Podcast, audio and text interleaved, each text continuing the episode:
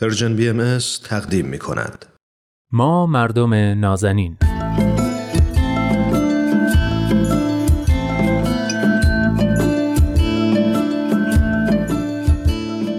سلام. سلام به شما مردم نازنین. به برنامه خودتون ما مردم نازنین خوش اومدید. من نوید توکلی و ازتون دعوت می‌کنم این هفته هم پای صحبت های کارشناس جامعه شناس برنامه دوست عزیزم ارسطو رحمانیان بنشینید. این هفته با ارسطو درباره مشورت صحبت می‌کنیم.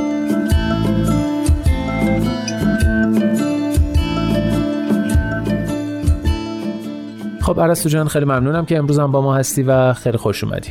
نمی‌دونم چقدر با ما موافقی اما شاید در نگاه اول اینطوری به نظر برسه که مشورت واژه‌ایه که تقریبا هممون معنیشو می‌دونیم و شاید چندان نیازی به یک گفتگوی تخصصی نداشته باشه. اما مطمئنم که مشورت هم مثل خیلی از مفاهیم دیگه زوایای جالب و عمیقی داره که احتمالا ما ازش بیخبریم. قبل از اینکه گوشه ای از این مفاهیم عمیق رو با هم بررسی کنیم مگه میشه با تعریف مشورت شروع کنیم؟ اول. ممنون. نوید جان منم درود میگم. خدمت شما و شنونده های خوب برنامهتون. بله ما از اصطلاح مشورت زیاد استفاده می‌کنیم. به تا حدودی یک مفهوم سازی عمومی و قراردادی برای خودمون داریم. بله. از نظر ریشه لغوی فکر می‌کنم تو عربی فعل شور در اصل به گرفتن اصل از کندو گفته میشه. چه بنابراین تقریبا میشه فهمید روی کرده مفهومی به این اصطلاح از زمان شکلگیریش تقریبا چه جوری بوده. و اما از نظر مفهومی معمولا دو نوع فعالیت رو اسمش رو می‌ذاریم مشورت. حالت اول گرفتن پیشنهادهای حرفه‌ای یا تخصصی درباره یک موضوع از یک فرد متخصص یا مجرب. مثلا قرار کسب و کاری اگر را بندازیم برای اطمینان بیشتر از تصمیمی که می‌خوایم بگیریم یا مثلا شیوه انجام اون کار با یه فردی که تجربه بیشتری داره مشورت می‌کنیم. ولی حالت دوم به تبادل اطلاعات و نظرات توی یک جمع دو یا چند نفره مشورت میگیم. به منظور مثلا دستیابی به یک فهم بیشتر از یک موضوع یا فهم بهتر. و اگه دقت کنیم توی فرآیند مشورت ممکن طرفین تو زاویه برابر نسبت به موضوعی باشن که میشه این حالت دوم. بله. و یا اینکه دست یکی بالاتر از دیگران یا اون فرد دوم باشه و به علت تخصص یا تجربه بیشتر نظراتش ارزش بیشتری رو توی این زمینه دارا باشه که میشه در واقع اون حالت اول. اما فکر می‌کنم از نظر تاریخی حالت اول قدیمی تره یعنی حالتی که شما برای تحقیق و تصمیم گیری از فردی مشورت می‌گیری. به شکل سنتیش بیشتر جنبه کسب اجازه و رخصت و گرفتن نظر بزرگتر و اینا رو داشته. کم بله. کم اون نظر جنبه تشریفاتی پیدا کرده و مشورت اصلی از فردی با تجربه و اوستای کار در واقع انجام می شده و فقط کسب اجازه و رخصت از بزرگتر مثلا پدر خانواده و اینها جنبه تشریفاتی داشته. شکل دوم مشورت نسبتا فکر می‌کنم پدیده جدیدتری محسوب میشه. درسته. توی خیلی از فرهنگ ها هنوز هم درست جا نیفتاده و یا آدابش بیشتر منطبق با همون حالت اول مونده.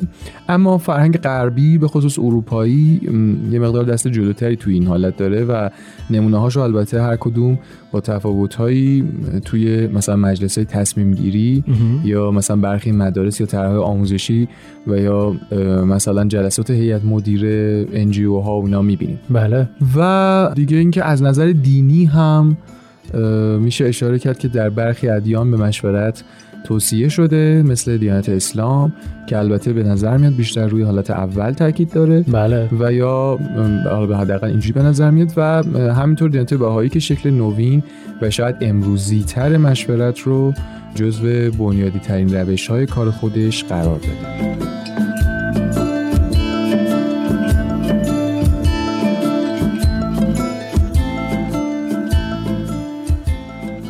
خب اساسا مشورت چه فایده ای داره؟ از منظر علم جامعه شناسی چه کار کردی داره مشورت؟ مشورت در واقع قرار این نقش رو بازی کنه که یه تصمیم رو از جنبه های اقلانی قوی تر و شایسته تر کنه به نظر من.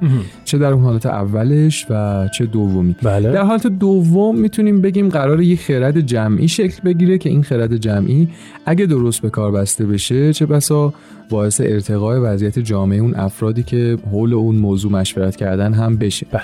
توی جامعه شناسی هم اتفاقا به این موضوع پرداخته میشه خصوصا در مباحث اقلانیت و خود خرد جمعی. مثلا هابرماس جامعه شناس آلمانی یکی از نظری پردازهای معاصره که اتفاقا روی این موضوع نظری جالبی داره. خب.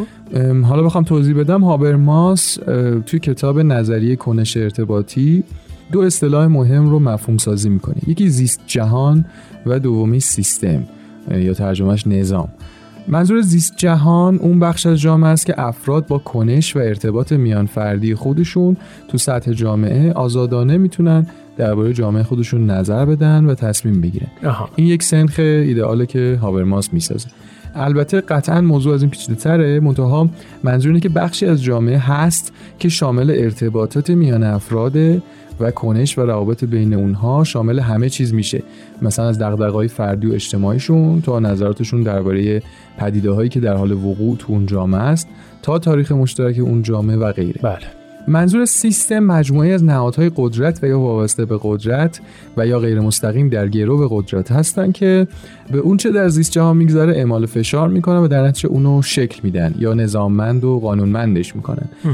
توی این معادله بحث خرد اونجا مطرح میشه که هابرماس معتقده توی یک دنیای آرمانی باید تمام آنچه سرنوشت یک جامعه رو می‌سازه بر اساس کنش ارتباطی مبتنی بر خرد افراد در اون زیست جهان باشه نه تحمیل نوعی خرد ابزاری یا اجباری از بیرون اون زیست جهان که خب توسط اون سیستم در واقع داره اتفاق میفته یعنی توی یک جامعه آرمانی خلاصه افراد اون جامعه با کنش مداوم و پی در پی و با مشارکت تو فرایند اجتماعی خرد خودشون رو تبدیل به آراء می‌کنن و این آرا در تبادل با آرای دیگه وقتی قرار می‌گیره نهایتا یا ترکیبی از اینو یا رأی خردمندانه تر تبدیل به خرد جمعی میشه. توی این جامعه همین خرد جمعی تولید شده باید اساس کار اون جامعه قرار بگیره. چون این فرم دموکراتیک ترین و در عین حال اقلانی ترین حالت برای اون جامعه می‌تونه باشه. خیلی ممنون. فقط چون شاید یه مقدار مسئله پیچیده باشه میشه چند تا مثالی حداقل یه مثال برامون بزنی؟ بله مثالی که خود هابرماس درباره اعمال قدرت سیستم می‌زنه مثلا سیستم حقوقیه که خودش وابسته به قدرته. بله. هابرماس قوانین تنظیمی و اساسی رو از هم تفکیک می‌کنه. قوانین تنظیمی در واقع پایش مناسبات و عرفی که توی زیست جهان رخ میده. اما قوانین اساسی ابتدا به ساکن و خارج از زیست جهان ساخته و اجرا میشن. مثلا تو زیست جهان افراد با هم در ارتباط با موضوع کار داد و ستد دارن. این روابط تا جای پیش میره که به نظر میاد خوب قوانینی شکل بگیره که این داد و ستد رو عادلانه تر و محکم تر کنه. در نتیجه قانون کاری مثلا شکل می‌گیره که اساسش همین تجربه مبادلات و خرد درون مبادلات بین طرفین مبادله توی اون زیست جهانه. اما مثلا ممکنه در قانون اساسی به یک باره و بدون پشتوانه زیست جهان قانونی برای اعمال کنترل بر بازار توسط مثلا دولت یا تغییر مثلا قوانین گمرک و هر قانون دیگه گذاشته بشه. بله. و البته اگه قانون اساسی رو دقیقا معادل همون اصطلاح خود قانون اساسی در نظر بگیریم مثلا قانون همین هزانت که به پدر یا مادر میدن به صورت خود به خودی و اتوماتیک و تو همه شرایط هم یک قانون اجرا میشه بدون در نظر گرفتن شرایط اون خانواده. این ریشه در زیست جهان نداره و قانونی که داره اعمال میشه از طرف سیستم.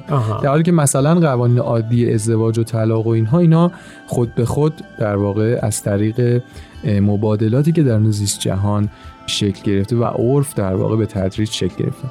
پس در واقع هابرماس اون جامعه ای رو مد نظر داره که همه چیز بر اساس خرد و اراده زیست جهان و تو خود جامعه ساخته بشه نه با توسل به قدرت.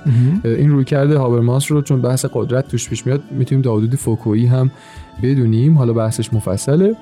اما اینکه هابرماس اشاره می‌کنه که سیستم تا زمانی که زیاد گسترده نیست هنوز پاش توی زیست جهانه و اونقدر نمی‌تونه وضعیت حاصلات طبیعی و اقلانی خودش منحرف بکنه.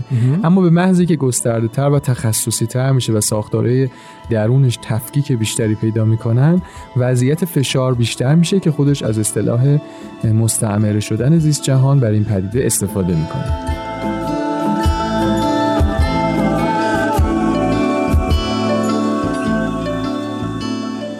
بسیار خب خیلی ممنون. به عنوان یه جنبندی خیلی کوتاه آیا جهان داره به سمت مشورت بیشتر حرکت می‌کنه یا برعکس؟ نکته که تو نظریه هابرماس وجود داره و حتی می‌تونیم تا حدودی هم به دستاوردهای علم امروزی حالا چه در زمینه اقتصاد و چه زمینه های دیگر اجتماعی و البته هم به روی کرده دیانت باهایی به مشورت بله. مرتبط بدونیم یکی پیوند محکم بین اقلانیت و مشورت.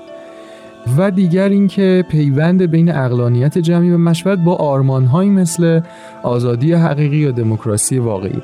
خوشبختانه وضعیت فعلی نشون میده تغییر و حرکت و روشنگری توی این مسیر هرچند کند اما به تدریج داره اتفاق میفته و بیشتر حوزه‌های اجتماعی دارن به این نتیجه می‌رسن که از روش مشورت و به کارگیری خرد جمعی تو تصمیم گیری های خرد و کلانشون استفاده بکنن.